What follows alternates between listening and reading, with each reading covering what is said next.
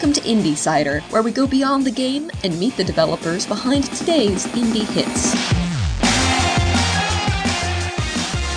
Hello, and welcome to the Indie Cider podcast, where I play indie games and then interview the developers. I'm your host, Ken Gagne, and today, on episode number 56 for Wednesday, March 8th, 2017, I'm playing Circles by Jeroen Wimmers of Elusive Games. Circles is a PC and Mac game that was released on February 17th for Steam and Humble Bundle, where it can be bought for $9. A copy of the game was provided to me for this review, but you can find it at circlesgame.com, where you can also play a free online demo right in your web browser. Circles is described as an abstract puzzle game. True to the game's name, absolutely everything is represented by circles. There are no other shapes, there are no written words or language. And the entire input is conducted via the mouse. Each of the game's 90 levels consists of circles that move or behave in a different way.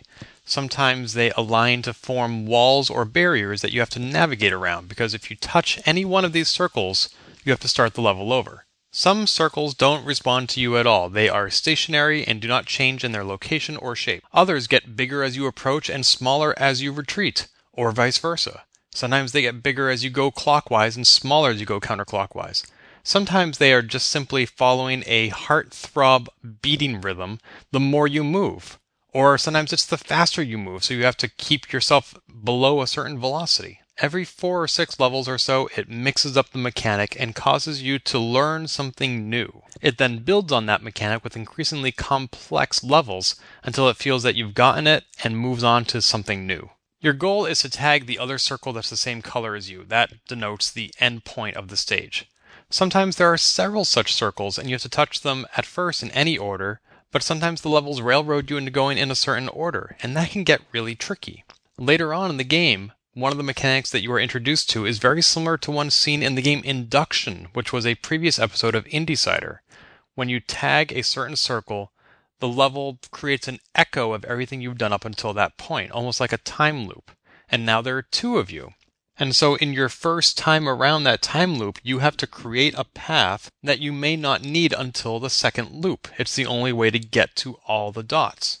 Anytime you make it to a checkpoint or finish a level or die, the game's soundtrack responds accordingly.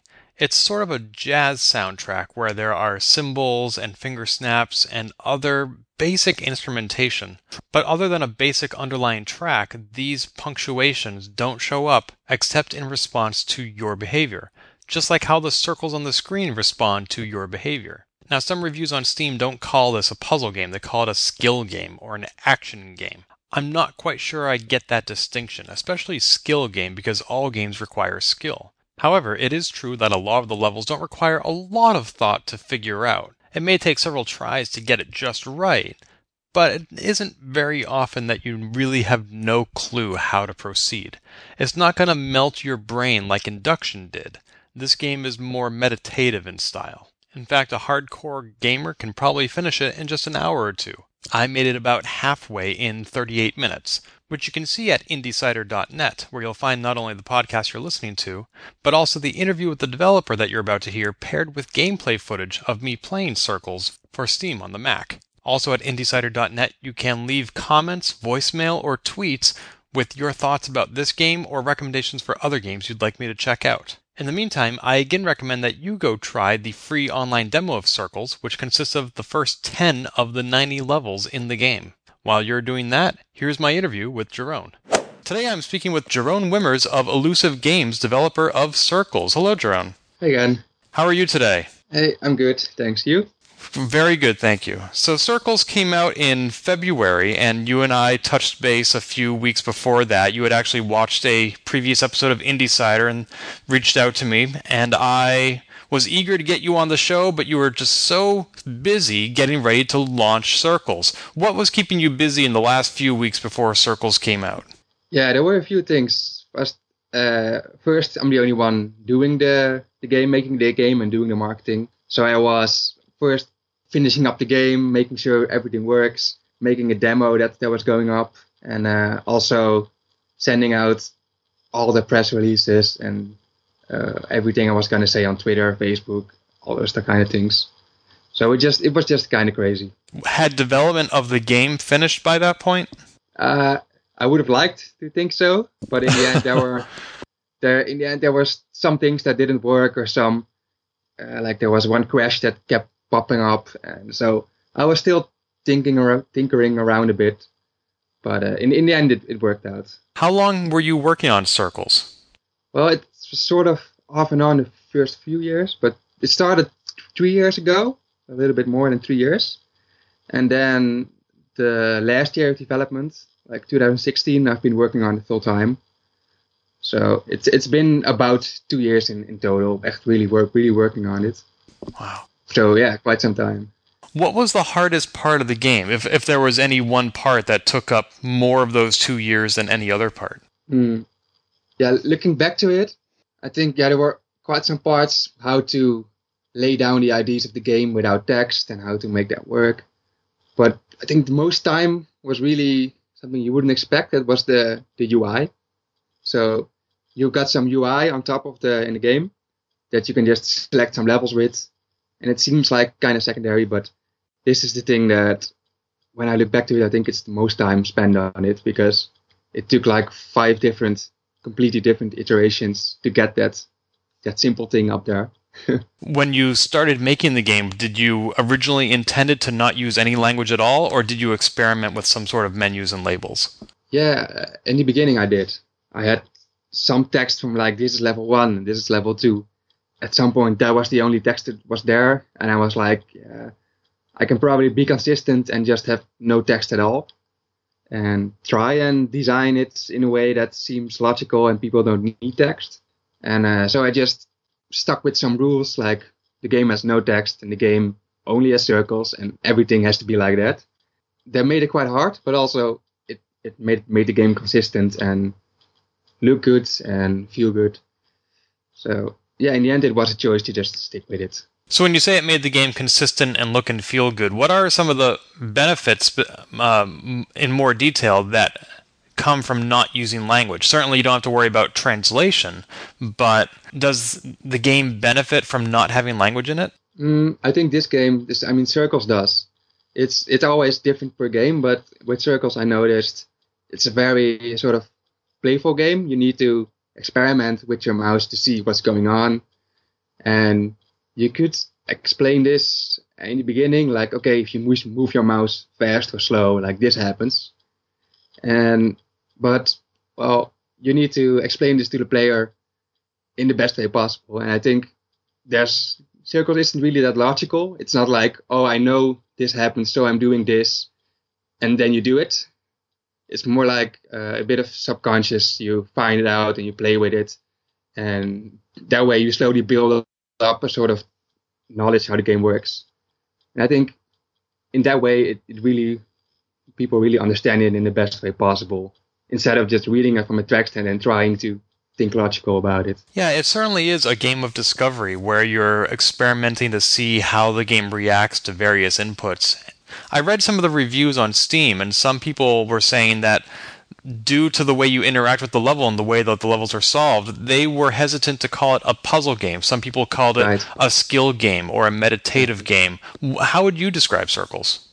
Yeah, it's it's funny because seeing those comments and reviews come in, I've always described it described it as an abstract puzzle game or an intuitive puzzle game, but always the puzzle game part in a way is fair, I think, because it, they're still puzzles, only not they're not as difficult as people uh, think. You usually think puzzles are, especially on Steam. Yeah, I think it's still they're still puzzles, but it's it's not the main focus to drive you crazy and to to make really complicated uh, yeah puzzles with it. But uh, yeah, it's it's just a bit more casual. That's an interesting word that you would call it casual because a lot of people associate casual games with mobile games. But your press kit says from the very beginning you intended this game to be used with mouse input, not touch input. Why is that? Yeah, exactly. Yeah, normally I'm pretty hesitant to say casual, especially on on Steam, because uh, yeah, that's that's not what people like to play, and they do on mobile uh, most of the time. But still, it having these puzzles, puzzles in this way makes it more enjoyable to explore and to discover. And this this would still work on mobile, sure, I'm sure. But it was just from the beginning, I was making the the whole game work with the mouse and design it around how you move the mouse, how yeah, how it feels. So I've had some experiments with making it work on the iPad or making it work on the mobile, but it it, it worked, but it just didn't feel as intuitive as you would just move your mouse to a place without thinking about it. And on mobile, you yeah, there's a, a step between that you see your finger and it, there's some still some still still some problems to solve there. So yeah, it's mainly for just for PC. It reminds me a little bit in that sense of another mobile game that features circles and no language, which is Ellipsis. Have you played Ellipsis? No, I've not not heard of that. Okay, I'll send you I'll send you a link after the show. It was developed by a gentleman please. in uh, Germany, and he released it first for iOS and then for Steam. Mm.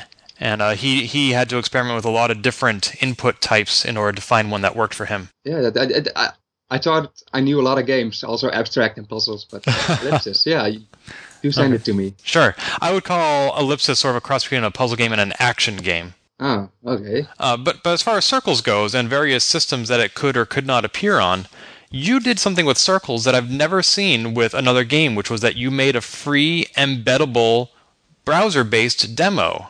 Yep. Did that require that you recreate the game from scratch in another system, or were you able to use the same code that you made for the Steam version? No, yeah. Luckily, I was able to use the same code and scrap some parts that were needed, but yeah, it just uses all the same code and it's made with good old Flash, so you can still embed that on your website, and it's the same thing, you know, the same program you start up on Steam, only then Air is around it. So yeah, it still works pretty well. But it won't work on mobile devices since it is Flash based. Well, actually, no, that that also also works because you've got uh, yeah Adobe Air around Flash sort of, and this way you can export it to so as you play it on Steam to Windows or Mac, but also Android and iOS. So it's still pretty versatile. So if you wanted to know what it would look like if you were to port this game to be a mobile app, all you have to do is Mhm. boot up the browser demo. Uh, well, on on my iPhone it wouldn't work. I mean, I, I mean, don't in the browser. I mean, it doesn't work. But it was relatively easy to just export the project in in Air to to mobile to iOS, and then yeah, I, I, experiment a, a bit with it to see what works and what doesn't. Besides the abstract, geometric, very clean and language free visuals of the game, another thing that really caught my attention, which I really liked, was the integrated soundtrack and how it synchronizes with the player's actions. This Yeah. it feels very jazz like to me, on, as opposed to other games like Rez, which feels very techno. So, wh- what are Right. what what were you aiming for when you created that soundtrack? Uh, yeah, first I collaborated collaborated with uh, an artist, like a uh, composer, and we, we worked together to make the music like like it is now. And it did go. The whole process did start a long time ago with some other people who would do the music for me. Yeah, I always had had ideas from maybe classical, maybe jazz, maybe just electronic sounds. But in the end, uh, with this guy I'm working with, we did we picked jazz because it's pretty free flowing, like which fits with the which fit fit with the game, and it doesn't have like a clear beat, which was important. So the whole it's important because the whole game doesn't have a rhythm itself. It's more like you decide what happens, and when you don't do anything, the game just doesn't doesn't doesn't does nothing. So you have to experiment. And the same thing goes for the music. So if you stop, like certain tracks fade out and it gets more quiet, and it, it waits it waits for you to take action again. So in the end, jazz was a pretty good fit. But even after that, we experimented more with more with electro, which you will hear in the in the la- later worlds. Of course, since the soundtrack is interactive, that deprives you of the opportunity to sell the soundtrack on Bandcamp. Yeah, I guess so. Yeah, you you can you could there's still some uh, compositions in it, and but yeah, you're right. Some layers do fade in or out based on your interaction. So you would have to be creative with that, like see see what works best. But yeah, I think it was possible, but just because of the, the short time, we we choose to not do it. but it's probably still possible. Now, this game is not your first game, it, but it is Right. very it's very different from one of your previous games, which is Westerado Double Barreled by Ostrich Yeah. Banditos, which came out a few years ago on Steam. I, I don't see how one game ties into the other. Granted, you worked on that other game with a lot of other people, but what was your contribution to that previous game? Yeah, it's hard to see, right? There's uh, uh, my part of the game was mostly the uh, the gameplay design and gameplay programming. So whenever you, uh, pick out your gun or interact with people or uh, interact with the AI, that's that's the parts I programmed, and a lot of well, front end uh, development. So actually, the whole game feel you could say is is uh, I programmed it. So in a way, I found out that's something I like. So ma- making the gun feel good and making the AI also respond appropriately. But yeah, the game is very different for Circles. I found I just want to focus on the game feel and just that the one thing. And Westerado was was becoming a huge game, and it, yeah, it is a huge game. So I just decided to to keep it small, keep it manageable, and just focus on making a game that feels good to play and that is uh, that you could finish in six months or so, uh, development wise. But in the end, it took three years. But still, that's kind of how it how it started. So now that you've had these two experiences, which one do you prefer? Working on games on your own or working on a team? Yeah, good question. uh, yeah, there's there's benefits to both. Uh, one thing uh, I liked from working with the team, there was four other people. It's just you you get it in rhythm with, with with all of you guys. We worked at one place, part of in school and part of also part home, but you're always work, working together on it, and it gives you some good motivation, good structure, and you you you keep up with with with, with each other. And of course, when you're working on your own, and especially when I worked from home, that's a bit, that's a lot, that's very different. So uh, there was a part where I just had a hard time motivating myself or or working five or six hours a day or longer, just every day.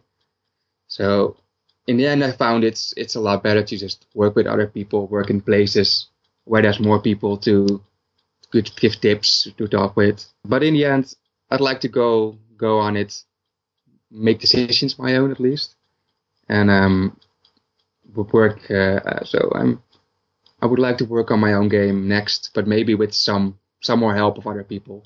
But uh, I'll keep it small. Yeah, it's very. I mean, working on somebody else's dream is a great way to get experience, but it can be very unsatisfying when you have dreams of your own. Yeah, yeah, it is. Although Westerado was, we all had our own part in it, so I'm really happy with how it became. Became, but uh, yeah, you're right. In the end, you, I did have really different ideas of what I wanted to make, but the experience, yeah, taught me a lot, and I, I couldn't have done done it without it. But I'm glad I was able to to continue on my own. Uh, now, speaking of collaboration, are there a lot of other indie game developers where you are in the Netherlands? Uh, yeah, there's quite a few, especially indie developers. There's a lot of those. And there's actually not, not a lot of AAA companies. Of course, you've got Guerrilla with the recent Horizon uh, Zero. What's a game called? Zero Horizon Dawn? Oh, sure. Yeah, yeah. well, but yeah, that, that's the only big company. But there's quite some indies I know who also work with small, small teams. Now, I know that you demoed Circles at PAX East 2016 in Boston, Massachusetts. Did you have to go that far to show off your game? Is there nothing like this in the Netherlands? Nothing that big, no, no. I, I, I had to go there to really reach a lot of people. And in Holland, I, I also went to uh, conventions or showcases in Holland. But yeah, of course, it's all a bit smaller, and our gaming industry is also going going well, but it's not as big as uh, as like PAX, PAX East or as America. What about Gamescom in Germany? But yeah, I've been there. By the way, what do you mean? I mean, that thing is massive. Like a third of a million people show up. Is that the sort of place that I, I've never been to it? Can you show off games like Circles at Gamescom? Yeah, yeah, I I actually did. So there's there's always there's this place where all the countries are showcasing their their games and their developers. So I was lucky to be selected and go along with the Dutch, uh, the Holland Pavilion it was called, to showcase together with some other developers. Yeah, that was pretty great. It's Like so many people, and it was so huge, and it was a great yeah chance to show off the game. When you show off the game at Gamescom or PAX East, what sort of feedback do you get that you were not expecting? That you thought, oh, this is not working the way I thought it was. I need to change this. Or, hey, that's a great idea. I should do that.